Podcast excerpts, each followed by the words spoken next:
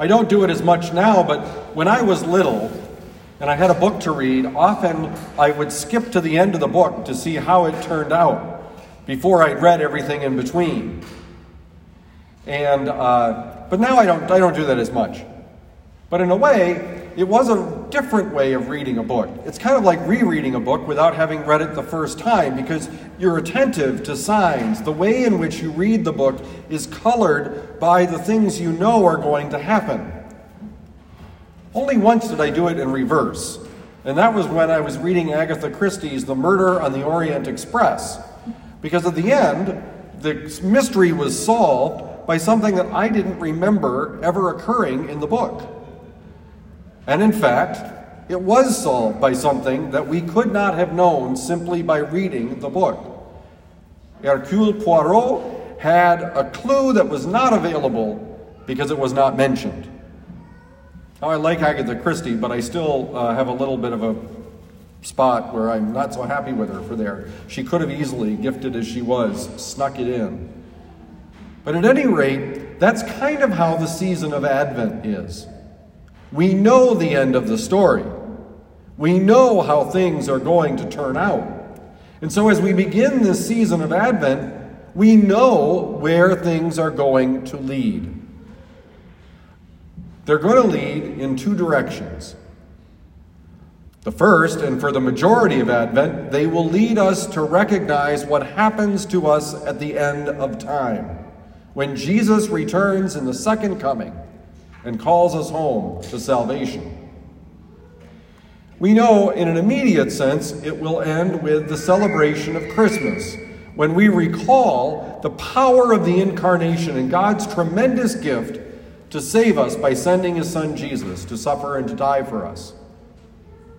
We know the end. And the end indeed is glorious, as we hear in the first reading. All kinds of amazing things will be true when the kingdom of God is fully realized.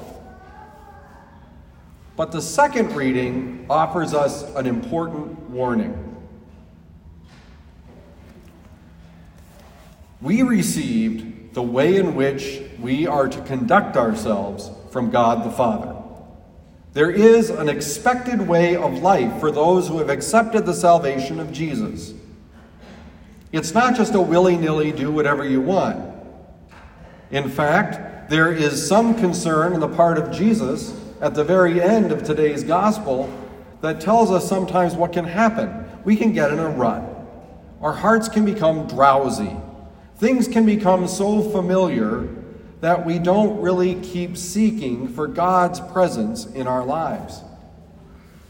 We can know the end of the story in such a way that we don't pay much attention to the story of our lives as it's unfolding. That's what Advent is really supposed to be about.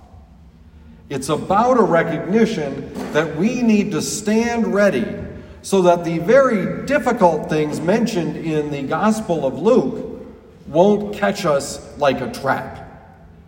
We'll be ready. We will not be afraid because we will know the Lord Jesus who comes to us at the end of time. We will have cultivated a relationship with him. We will have recognized what God in his mercy has done for us. We will see the fulfillment of our long-anticipated hopes. So, what do we do during this season of Advent to keep our hearts from getting drowsy? Well, first of all, most parishes, I suspect this one as well, have communal penance services. At some point, we will have to stand before the Lord Jesus Christ at the end of time. At some point, we will need or we will be called out for those sinful things we have done.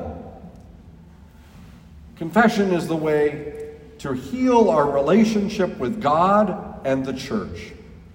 It is a way for us to speak those things that we have chosen to do that are not of God, so that we might receive the grace that we do not deserve. Another way, a simple way actually, is if you're a family with young kids, perhaps every night at dinner, you simply say a little prayer around an Advent wreath.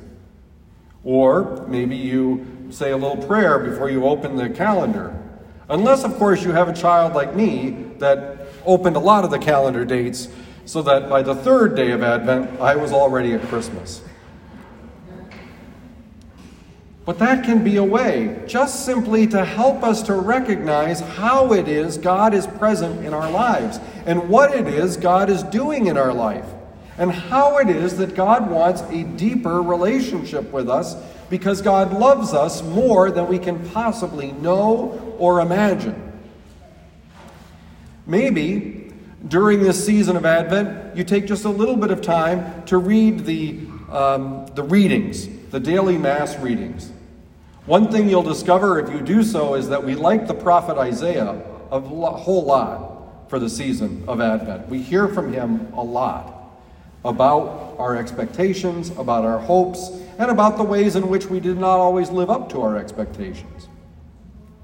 I noticed as I came in, there is uh, there are reflection books for the season of Advent, and maybe you take one of those. The goal of our prayer is simply to cause us to step back a little bit to see more clearly where it is that Jesus is active in our lives or wants to be active.